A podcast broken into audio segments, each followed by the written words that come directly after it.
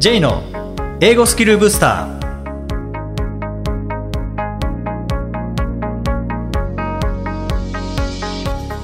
こんにちは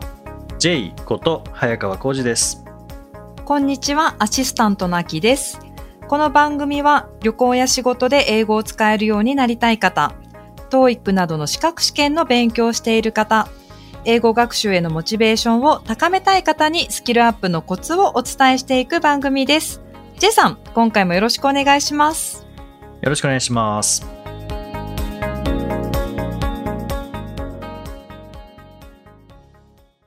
えー、今回は久々のインタビューです。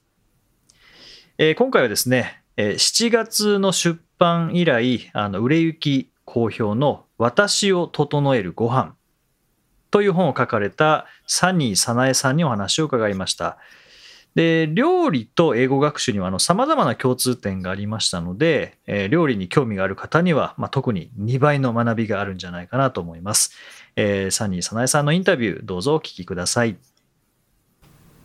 えー、今回はヒーリングご飯研究家のサニー早苗さんにお話を伺います。サニーさんよろしくお願いします。よろしくお願いします。えー、サニーさんのご著書の私を整えるご飯というのを読ませていただいたんですけども、あの実は僕はあの料理全くできないんですけども、料理の中に学習に共通する点がいくつもありましたので、はい、ぜひ今回はその私を整える英語学習についてあの料理の視点を交えながらお話伺えたらと思うんですけどもまずこれサニー早苗さんのサニーっていうのはこれは本名なんですか？あこのサニー早苗がですね活動名でして。活動名。でサニーはもともと私のニックネームであの、よくこう、親しみを込めて、サニー先生とかサニーさんと呼ばれて、ずっと長い間そういうふうに呼ばれてきたので、それと自分の本名、はい、名前とくっつけて、早苗がもう本当に名前なんですけど、なので、ニックネームと名前をくっつけた活動名なんです。なるほど。わかりました。ありがとうございます。はい。夫は日本人です。で、サニーさんのそのヒーリングご飯研究家っていう、この活動についてちょっと簡単に教えていただけますか？はい。ありがとうございます。えー、私は、あの、もともと違う仕事をしてたんですが、あの、母が途中で大病してでそこからあの何をしても治らなかったのが料理を通じてもう生まれ変わるがごとく本当にエネルギーが変わっていい状態になって今もあのおかげさまで畑仕事もくわもってやるぐらい元気なんですけれども、でそういう母の変化を見ていてもともと病弱だった母だったのでこの母でもここまで変われるのかっていうこう衝撃とそれから感動とあのいろんなことをこう感じまして私もやってみようって思ってあのやり始めたんですが、うん、なのであのこうただ健康食っていうよりはあの本当の意味で人が幸せになれる食事って何だろうっていうのを追求した結果あの今のヒーリングご飯っていう形になっていったんですね。うんうん、なのであの作る人も食べる人もみんながハッピーになれたらいいなという視点であの作る人が何で私だけやらなきゃいけないんだとかこう義務感でやっていたらなんかそのエネルギーが乗ってしまうのでそうではなくあの食べてもちろん元気になるんだけれども作っててもこう楽しい料理がいいんじゃないかっていうことで研究してきたのがリビングご飯です。うんそうかまあご飯まあ食事というのはもう誰しもしなければいけないものですしもう毎日、うん、まあこれ3食食べる方もいらっしゃれば2食の方1食の方ってもいらっしゃると思うんですけど、まあ、基本的にでも毎日のものですもんね。そうなんですよね。あの、毎日ね、食べるもので、そこにこう、なんか、あの、ストレスがかかりすぎても、また作る人がつ辛くなっちゃうから、そうじゃなく、もうさっとできて、でも、こう整っていく体も心も整っていくご飯がいいんじゃないかっていうことでずっと研究して伝えさせていただいてますね。あー。じゃあもうこう食べ方ではなくてそれこそ、まあ、作り方って技術的な面だけではなくてこう精神的な面も含めてのこう料理うんという感じなんですかね。そうですね。両方ですね。あの、作り作り方ももちろん大事だし、うん。どう食べるかも大事なのであの両方どのように食べるかっていうところももちろん大事だと思っていて、はい。はい、どっちも大事にしてます。なるほど。はい、でまあもともと違うお仕事をされていてこう料理の方に進まれたっていうことでしたけども、はい。サニーさんもともと大学時代あの英米科で学ばれてで途上国をはじめとしてこう国際的な活動に力を入れていたっていうことなんですけどもそうするともう完全にもう急にこう料理の方向にこうなんていうんですかねこう変更したというかええ。そんなようなイメージなんですかね。あ、そうですね、そうですね。もう、ものすごい、あの、分野が全く違ったので、あの、もともと本当に英語が大好きで、はい。で海外の人とこうコミュニケーション取れるのがすごい夢でなんか始まったんですけれどもで,、まあ、ですのでこう途上国と日本をこう結びつけるようなお仕事についてなんかそれが天職だって本当に思っていたんですね。はい。うん。うん、でその時にあのちょうど母が倒れてしまったのでまああのまあそれもまた転機だったんですけれども、うん。うん、で私にとってはそのやっぱり、まあ、お仕事自体もともとそういう橋渡し的なお仕事も大好きだったんですけれどもあのやっぱり食を通じて人の可能性がどんどん変化していくっていうところにすごい魅力を感じてはい。あのもうなんかこれは直感的なものなので言葉になかなか言えないんですけれどもピーンととにかくピンときちゃって。それであのやめてあの食、まあ、料理の道へ進んだっていう経緯ですね。はい、ありがとうございます。うん。まあ、英語関係の話はぜひあの後編の方で、あそうですね。具体的にお聞かせいただけたらと思うんですけども、はい、まあ、今回またご著書の方に話を戻させていただくと、まあ、実際こう読ませていただいて、あの本当に心が軽くなるお話が多くて、で、まあ、僕はあの料理全くできないものの僕が英語学習においてこう整うと感じたところ、その料理で整えるっていうのと、まあ、これ英語学習にも取り入れたらその英語学習においても自分が整うんじゃないかなって感じたところについて、えーぜひここからは一緒にお話しさせていただきたいんですけども、あのまずこうサニーさん書かれていたのが1食あたり15分くらいでも愛のこもったご飯は作れる、でたくさんのえー品数をイライラして作るよりは、えーうん。一品をワクワクと作った方がいいっていうふうにうん。あるんですけども、うん。これ料理って多ければいいってものではないんですね。そうなんですよね。あの、おそらく皆さん体験したことあると思うんですけれども、例えば本当にこう、なんでしょうね、あのピクニックとか山登りした後の、本当にたった一個のこう、おむすびがすごく美味しく感じたりだとか、あないですかね。なんかそういう経験って。ーうんうんなんか本当にあの、こう、おむすびってす不思議なもんで、すごいシンプルじゃないですか。はいシンプルなんだけれどもその握った人のこうエネルギーとかその状態によって味が全く違うんですね。例えばこう機械で握ったまああのコンビニとかでねいろいろ売られてますけれどもまあ手軽さはあるんですがやっぱりそうやって機械的に握られたおおむすびではこうこう感じられないエネルギーがやっぱり手手でちゃんと握ってその人のことを思ってあの握ったおむすびを食べるともうなんか涙が出てきますとかあのもうそれだけでうつが治った人も私たくさん生徒さんで見てきたんですけれども、そういうふうにこうエネルギーって乗ってあの料理って運ばれると思うんですよね。だからそのたくさん作らなくてもその一品にいいエネルギーを乗せるだけで時間をかけるわけでもなくって本当に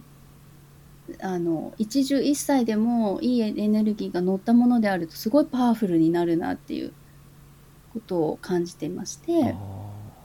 でそういう提案をしてますね。なんか今こう話を伺いながら思ったのはその手紙も同じ効果があるかなって思ったんですよね。それこそあのなんかこう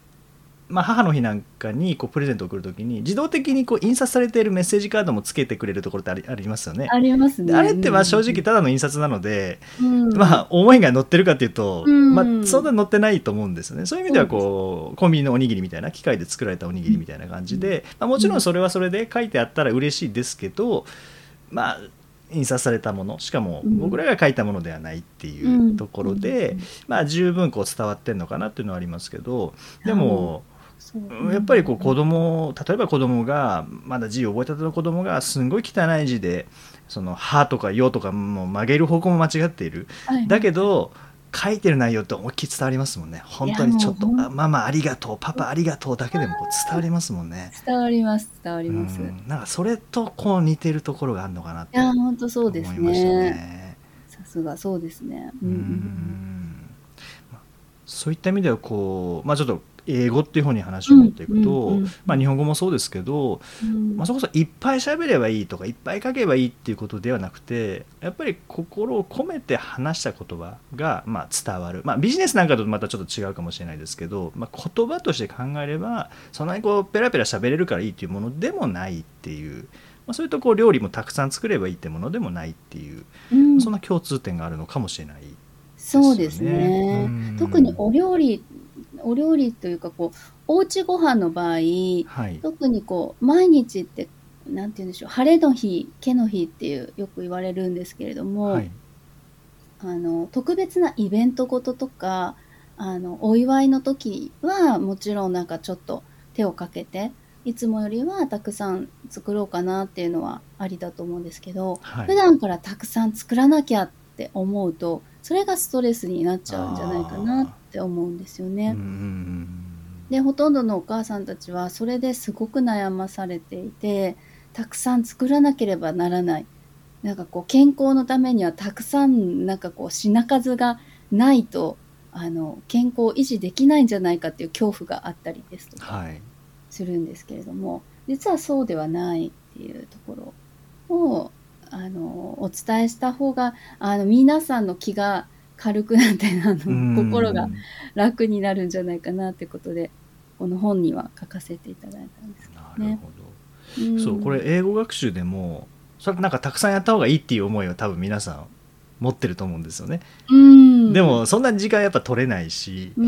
1日3時間やろうとしてもやみくもにやってヘトヘトに疲れてしまう。じゃあ身についたかっていうと多分身につかないのでそれこそこうワクワクして学習するまあ、15分の方がいやいや学習する2時間よりはもうよっぽど得るものはあると思いますし、いや本当おっしゃる通りです、本当に。学ぶものもありますもんね。うんうんうん本当にこれ長ければいいものではない、多ければいいものではないっていうのは、なんか本当このもう全く料理できない僕でももうこの、まあ、一生懸命15分くらいでもってこの話は実は初めに書かれてるんですよね。はい、そうですね。はい、もうそのそのところからもう僕は引き込まれてしまって最後まで一気に読んでしまったんですけども、嬉しいですね、もうえもうこう本当料理全くできなくても、まあ、料理はできませんけど一応まあ食べることはできますので大好きですので、はい。まあ、そういった視点とそれからまあ英語学習の視点こう合わせて考えると、もうなんか一冊英語学習の本だったかなっていうあのそんな感じで僕は読ませていただきました。はい。うん、でまあ、それからあのサニーさん書かれていたのが、こう自分を一番苦しめているのは、自分自身であることが多いっていう、まあ、これもちろん料理のお話ですけど、これも英語学習と共通してるなって あの感じましたね。そうですね。確かに英語学習も自分で苦しめてるかもしれないですよね。うんうんうん料理においてこう自分で一番苦しめてるっていうのはやっぱりこうたくさん作らなきゃいけないとか、うん、そうですね。時間をかけなきゃいけないとか。ええー、そうですそうです。なんかこうせねばならないっていう脅迫観念を自分で勝手に思い込んでしまったりですとか。うん。あとはやっぱりあれですよね。今の風潮もあると思うんですけどインスタ映えとかあのお、お、おお弁当なんかでも、こう、生えた、なんでしょう、キャラ弁とかが、はいはいはい。あのまあね、なんかこうよ、よしとされるわけじゃないですけれども、なんか、あの、それを作らなきゃって頑張ってるお母さんも多いですし、ううん。ん。まあ、それで、こう、やらねばっていう、こう、苦しい中でやってると、やっぱりもう、楽しくないし、辛いだけで時間がすごい取られたっていう、なんかこう、マイナスな気持ちでしかないんですよね。まあそうですね。それってもったいないなって思うので、うん。それだったら本当にもうシンプルに一つ、もうなんか、これだけはもうすごく心を込めて作れたっていう、こう自信を持って作れたよっていうものがあれば、まああと他でちょっと、あの、補ったりとか、買ったもので補うでもいいですし、あの、なんかそうやってちょっとずつ、なんかシンプルな考えにしていったらいいんじゃないかなって思ったんですよね。うんそうですね、うんこうキャラ弁なんかだと、まあ、もちろんこうお子さんに喜んでもらいたいっていう思いもあると思うんですけど、まあでもやっぱりインスタ映えとかっていうふうになるともうどう見えるかうちのご飯がどう見えるかっていうなこことの戦いになりますもんね。そうなんですよ。そうなんですよ。はいでも大事なのは、やっぱり自分の体と心が喜べるもので、うんあの、誰かに作るんだったら、そのお子さんが、あの、喜んで食べれるものであれば良いと思いますので、はいうん、一つでもそうやってエネルギーが乗ったものであれば、やっぱり本当おむすびってすごい最強で、シンプルなんだけど、もうものすごくえ乗っていくんですよね。そうんの作った人のエネルギーが。だから愛を込められたおむすび食べるだけですごい元気になれるんですよ。ううん本当にこう手を使って作るものですもんね、そうですね。もうもう本当にそうなんです。そうなんです。んはいまあ、それからですねこうサニーさんのご本を読ませていただくとあの時短を求めなくても自分の心地よさと五感を大切にするっていうこううん言葉もあって、まあ、これって英語学習もこう教材選びとか。それからこう英語の取り組みなんかでもはい。そのいかに効率的に勉強するかとかではなくていかに心地いいかそれこそ本当に五感ですよね。はい。はい。ここも英語学習ともうもうまさに共通してるなと思ったんですけど、はい、そうですかうん。確かにそうですね。あの、料理こそ本当に五感を磨くところだなって思うんですけれども、あのーまあ、よく直感力とか、あの、こうすると身身につくとか、なんか直感を、うなんかこう、味方につけて、どうのこうのとか、まあそういう本が出てきたり、あの、まあそう、そういうことを意識されてる方もいらっしゃると思うんですけれども、はい特に何かあの別のことをして修行のようにこう直感力をやらなくてもお料理を通して全然身につくんですね実は。んうんお料理ってやっぱりあの感覚とかこう感度とかすごく使う作業が多いなって思うんですけれども、はいだから食材選びからもうスタートするんですね。あのよくお買い物行くときに、あの、食材を選ぶと思うんですけど、ただこう、メモを見ながら、あ、なんかキュウリ、はい、キュウリとか、こうやって取るんじゃなくて、本当こう見渡したときに、まず、どの食材がなんかキラッと光ってるように感じるか。要は自分がすごい食べたいなって思うかとか、あの、すごいエネルギーが高いなとか、はい。なんかそういう視点で見ていくと、メモはまあメモとして、あの、持ってていいんですけれども、なんかそうやって選ぶときからもう、なんて言うんでしょうね、こう感度が磨かれるわけですようんうんうね。ん うん、そうするとすごい楽しくなってきたり、あの、まあ、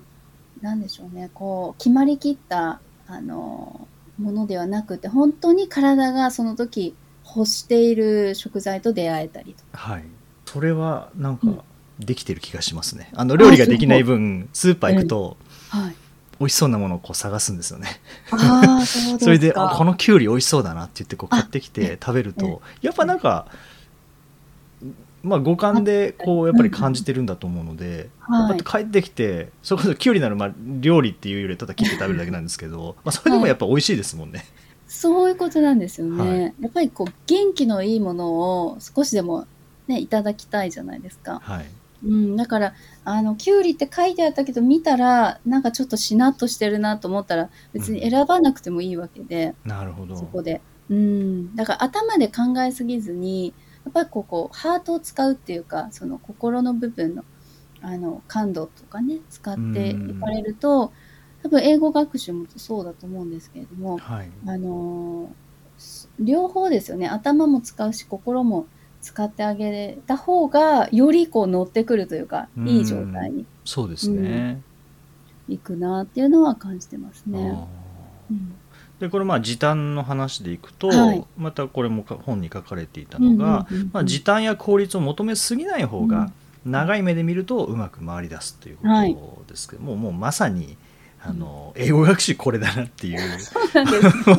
本当に読めば読むほど勉強の本かなってこう思うんですよね。ううん。でも本当こうやっぱ学習してるといかに効率的にいかに短くいかに高い効果を出すかってこればっかり追求しすぎて、そうそうじゃあ単語をやるより、まあ、文法なんかどうせとかってこういや会話なんて話せてもみたいななんかこうなってしまって結局うん。いかにやらずに効果を出すかみたいになってしまううん。ので、うん。うん。うん。うん。なんか本当にこう機械的にうん。一番早く一番効果的なものでやったらもう楽しさなくなっちゃうんですよね。いや、もう本当おっしゃる通りで、うん。そうなんですよ。で、しかも料理の場合は、ただ時短とか効率を求めるだけになってしまうと、はい、どうしてもその、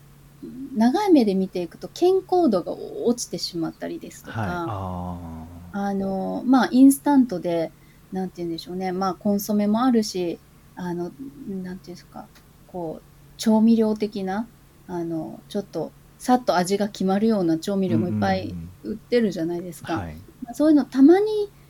利用するのは悪くないかもしれないんですけれども、やっぱりその積み重ねってすごく大きくて、やはりそういうのって添加物が結構入っていたりとか、うんうんあのしてしまうのでどうしてもこう肝臓がじゃああのそういう添加物をあのたくさん影響を受けるのって肝臓なんですけどはい。肝臓が弱ってしまったりとかまあいろいろ、ね、蓄積って結構あるので、ううん。ん、もうまさにこの英語の表現として本の中にもご紹介されてましたけども、うん。本当に「You are what you eat」っていう あなたは食べるものでできているですもんね。いやもう本当にそうなんですよね。で私はもう昔がジャンキーな生活だったので。あそうなんですね。あそうなんです。うんもともとこんななんか全然健康的な食生活なんか全然してなくって。それこそもう10代20代はあのもう本当ひどかったんですよね。あの高校で留学してるんですけど、はいあのその時に、まあ、変な食生活が身についちゃったんですよね。うんうんでもう帰ってきてもそれが抜けられなくってまず甘いものがまずやめられないとうんかう、んでラーメンも週4回食べておー結構な 回数ですね。あのラーメン屋でバイトするみたいな。いうぐらい、本当になんか、あの、もう全然気にせずにいっぱい食べること、あの、おあとお菓子ももう本当にお菓子ばっかり食べてたりとうかんしてたんですけど、まあまあ、そんな感じだったので、あの、はい。まあでもそう考えるともともとそういう生活をされていてうんうんうんで、まあ、今のようなはい感じに、本当に健康的な感じに変わったっていうことは、やっぱりやっぱ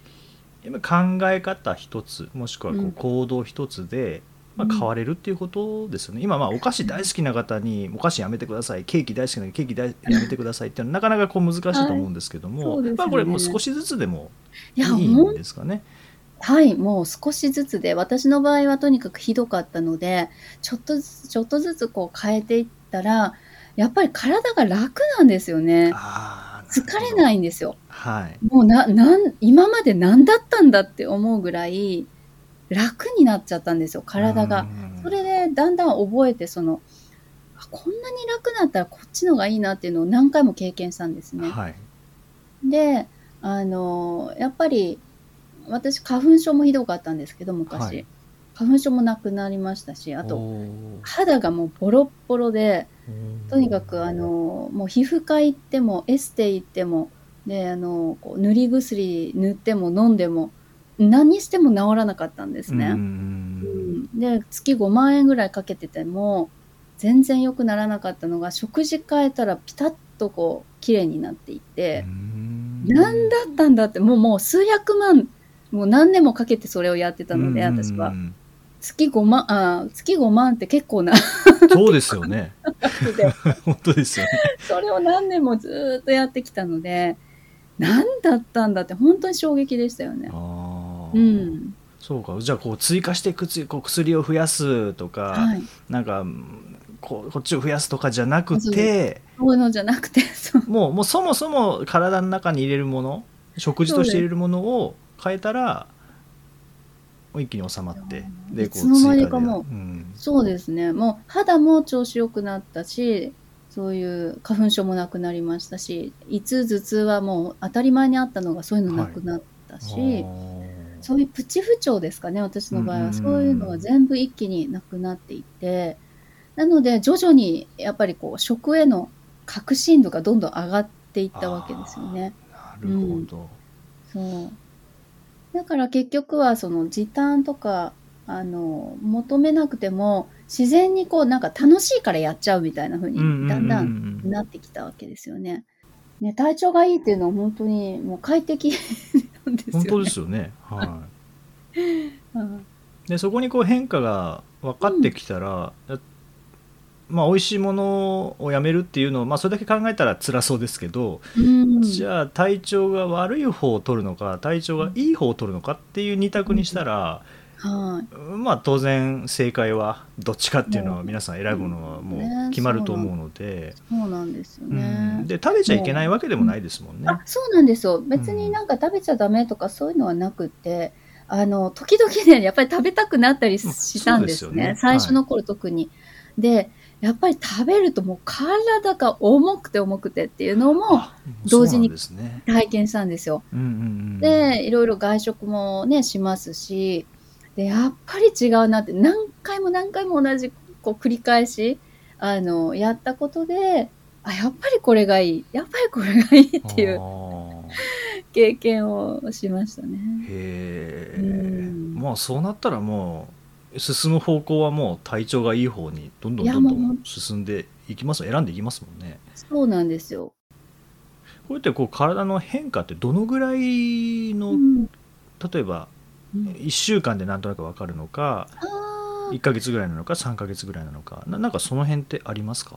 なんか、あの、大体のパターンはあるんですけど、大体まあ、まず3週間ぐらいはでい、こう、少し感覚として変わってきて、うんうんうんで、次3ヶ月ぐらいで、あの、やっぱり習慣がね、身についてくるので、うんうんうん。3ヶ月ぐらいすると、あ、なんかやっぱり、こう、目覚めがいいなとか、はい。そういう、あの、違いを感感じたりとか、まあ、人によっては、あの、ダイエットがすごい進む人もいますし、うんうん、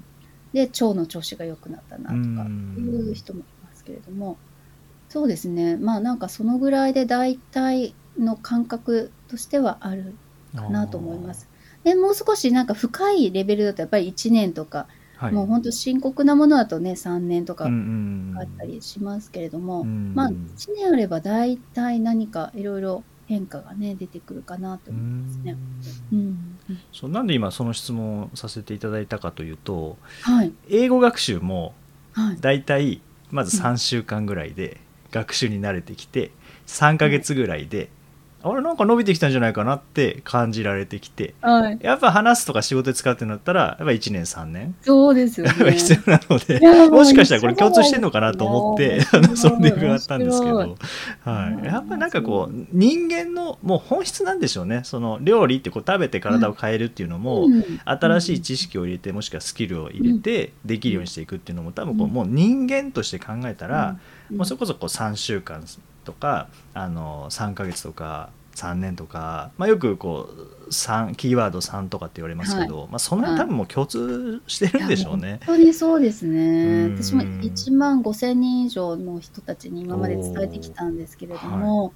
やはりあの国内だけじゃなく海外の人見ててもはい、そういうサイクルがあるなと思いました。あうん、だから日本人だけじゃなくやっぱ人間として本当おっしゃった通りそううん。な感じがしますね。はいですね。うん。まあ、それからあの、まあ、料理もそうですし、まあ、学習に関しても、これも本に書かれていたこう正しさより心地よさで選ぶっていうこの心地よさっていうのはかなりあの重要なのかなと思ったんですけれども、はい、あのお米は何回研ぐのが決まりですかみたいな質問が、はいあの多いっていうふうにあの本にも書いてえーありましたけどあの英語学習も何時間勉強した方がいいですかとかリピートって何回がいいですかとか単語って1日何個やるのがいいですかってやっぱ多いんですよね。そうですよね。みんはない気になりますよね。そうですね答えが欲しいですもんね。うんで、うんまあ、サニーさんにとっての答えとしては、こう自分にとってのこ心地よさですよっていうのが本にありましたけどもこれ料理における心地よさってどういうことになりますか？そうですね。あの、これがもう本当にあの、先ほどお伝えしたような、こう、あの、感感覚感覚になってくるんですけれども、あのーなんて言うんでしょうね。なんか手に取った時に、あ、あ、これいいなーって思う、その感覚ですよね。うんうんうんうんで、その感覚でお料理してるのと、はい、ただもうめんどくさいな、なんで私が作らなきゃいけないんだよとかいう感じで、あーはいはいはい。なんか作られた料理と、どうですか？どなんかどっちを食べたいですか？っていやいやあのできれば前者の方が食べたいです、全然ないですよねはい。いやもう本当そう、そのね、エネルギーがどうしても乗っちゃうんですよね、料理って。なので、あの、こう、食材の気持ちになってみるといいと思うんですよ。食あ材、ー自分がじゃあ、ね、食材、自分が生まれ変わって最後もう人生を終えるときに人参さんになってくださいってはい言うんですけど、私。じゃあその人参、自分が人参にね、あの、なった場合に、どう扱われたら心地いいかなって気にしてみるといいですよね。あーそうですねそうするとそうですね、扱い方も絶対変わりますよねそうなんですよ。そしたら雑に扱われたら、やめてくれって思いますよね、人参さん。そうですね で、もし、こう、丁寧に扱われたら、あ、ちょっともう頑張って美味しくなろうって思いますもんね、ありますねうん。なので、自分が心地いいっていうのもあるし、その、うん扱ってる食材がどうされたら心地いいかなっていうの思いを馳せて、こう、やってあげると、うんお料理ってなんかこういい循環になっていくなって思うんですよ。なるほどうん。いやーでもなんかい今の視点ってなんかすごく面白いなって思いましたしじゃあ英語学習で考えるとってなったら、まあ、教材ですよね教材つ教材になったとしてどう使われたいかって考えると。まあ、それは教材とししてでもそうですし、まあ、単語としてでもそうですよね。せっかく覚えてもらったのに頭に入ったのにもう全然使ってくんないなこのこの人はって思われるよりは やっぱりどんどん使ってほしいですもんね、せっかく自分を学んでくれたんだから、うん。使ってくれることによって通じるようになるし通じるようになったら喜んでくれるしっていう、うん。なんか喜びの源泉みたいになれますもんね使ってもらえたら。そうですそうです。だからそれ面白いですね。この学ばれる側として考えてうん。どう使ってほしいかみたいな、うん。ところで考えるとまた学習も変わってきそうだなっていうのは、はい、感じました。はい、そしたらまあ前編はまあここまでということですね、はぜひあの後編ではサニーさんの国際的な活動それかはい。らそことまあ料理。実際そこの国際的なところから料理っていうのは、うん。まあ、仕事としてのつながりはなかったですけれども、まあ、ただ振り返ってみると意外とこの辺共通してんじゃないかなっていうところあると思いますので、ぜひはい。それについてお話を伺いたいと思います、えー前編まずはここまでということで本当にありがとうございました。ありがとうございました。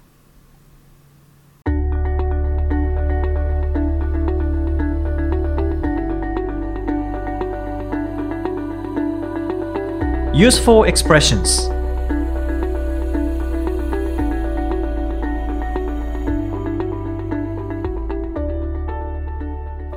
続いては、英語の名言から学ぶお役立ち表現をご紹介いただきます。ジェさん、今回の名言は何でしょうかはい、えー今回はアンドレ・ゴーデン、まあ、アンドレ・ゴーディンという人の言葉です。The quality of expectations determines the quality of our action. The quality of expectations determines the quality of our action 期待の質によって行動の質が決まる。まあ期待の度合いが高ければそれだけ行動の質も高くなると思いますしあまり期待してこなかっしていなかった場合には、まあ、そんなに力入れて行動しなくなりますよね。ああ、確かにそうですね。うん、ということで、まあ、行動する前にどれだけ期待をかけられるか、まあ、それは相手に対してだけではなくて自分自身に対してもどれだけ期待をかけられるかっていうことだと思うんですけどはい。もう9月ですもんね。早いですね。早いですね。もう あっとい2022う間年も4ヶ月を切ったという感じですけども、まあ、そういった意味ではこう年末に向けて自分自身へのこう期待を高めていってそして行動の質を高めていくことが必要なのかなというところで、アキさん何か年末までにやりたいことってありますか、年末まで、まあ、区切らなくてもいいような気もしますけれども、何かやりたいことと聞かれたら、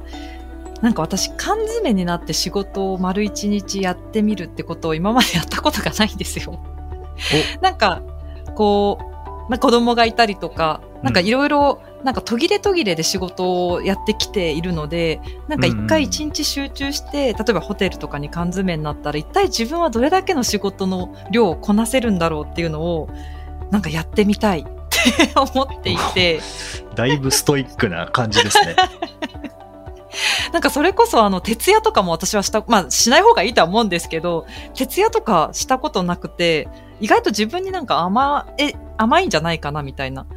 なんかこう、時間がないのは家族の、まあ家族がいるからしょうがないとか、なんか自分に言い訳してるような気がして、じゃあ環境を整えた時に自分がどれだけじゃあできるのかっていうのをなんか試してみたいみたいなのはなんかあります。いやまあ徹夜はしなくていいと思いますけどね。そうですね。徹夜はしなくていいですね。いやでもやっぱりご家族がいる中でこ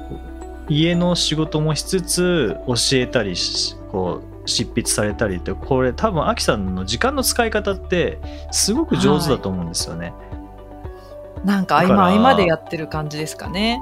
まあそれでもこう成り立っていくっていうのは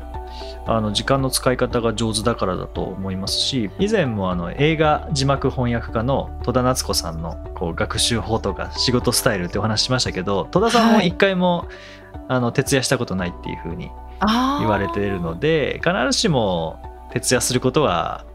まあ、頑張ってる感はこう出せますけどね。ね。こう寝てない自慢みたいなあのところにはああの役に立つかもしれないですけども。まあでも缶詰とかっていうのあの僕よくやるあの監禁されて やる執筆術。あれあれいいですよ。どのくらいやってるんですか？トータルで何時間ぐらいやるもんなんですか？それ。うん。でも僕は喋っちゃうので野球の話とか編集の方とし始めちゃうので あの缶詰缶詰されに行ってるのになんか僕的にはこう遊びに行ってる感じになっちゃうので あんまりそうですね。あのアキさんが言うこの しっかりと仕事をするっていうのには全く当てはまらないかもしれないそうので、なんですね。はい、うん、ジェイさんなんかありますか？その年末までにやってみたいとか。うん。うーんまあちょっと前に、はい。あの仕事の進め方を変えようと思ったんですよね。であの月末に締め切りっていうのは、まあ、ほとんどの、まあ、雑誌もそうですし、はいウ。ェブ記事なんかもそうなんですけどもで月末締め切りっていうのが毎月その小さいものから大きいものまで入れるとなんか10本ぐらいになってしまってこれ月末にやろうとしてもうん絶対間に合わないんですよねそうですね。だから締め切りをこう10日ごとにこう区切ってそして10日までにできること20日までにできること月末までできることっていうのをこう区切って仕事をしようまあ執筆の方は特にっていう今スタイルに変えて、まあ、それをなんか根,、根付かせるっていう感じですかね。ああ、うんなるほど。はい、っていうふうにすると、まあ、これ期待自分自身にこれ期待してるんですけど20日までにもし全部終わったら残りの10日で自分の好きなことに時間を使えるかなと思って。そうですね。うん気になることを全部終わらせたらそうですねいいですよね。今まではそう月末が締め切りだからげその月末に一気に進めるっていう感じだったんですけどちょっと厳しくなってきたので数が増えてきてはい。ぱそこをこう変えていくっていうところで、まあ、これをあのしっかりとできるようにしていくっていうのが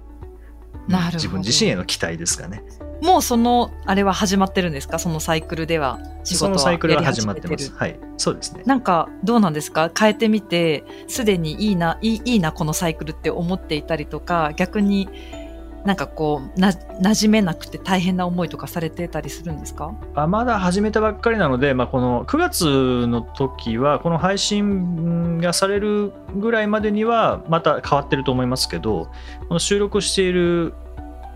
この今はい。日。の段階ではまだ習慣にはなってないのでただやってみてあこっちの方がやっぱりいいなっていう、のは感じてるので、まあ、これをなんとか形にしていくっていうのが、まあ、一つの期待ですかね。なるほど。はいはい、第133回をお送りしました。J さん、はい今回は「私を整えるご飯という、まあ、本を書かれたサニさんへのインタビューだったんですけれども J さんはご飯へのこだわりって何かありますか？ご飯へのこだわり僕はあのいわゆる、まあ、白米という意味でのご飯。おはい。米か、お米は食べないんですよね、え？普段。あじゃあ炭水化物は取らない？っていう。いやということではなくてお米を取らない。え？じゃあ何食べなおかず中心な感じですかね？にお肉とかずまあ、野菜。野菜魚。とかですかね。いや魚大好き。あそうなんですか。野菜魚。はい。あれ J さんのお宅はあの炊飯器ってなかったんでしたっけ？ああ封印してますね。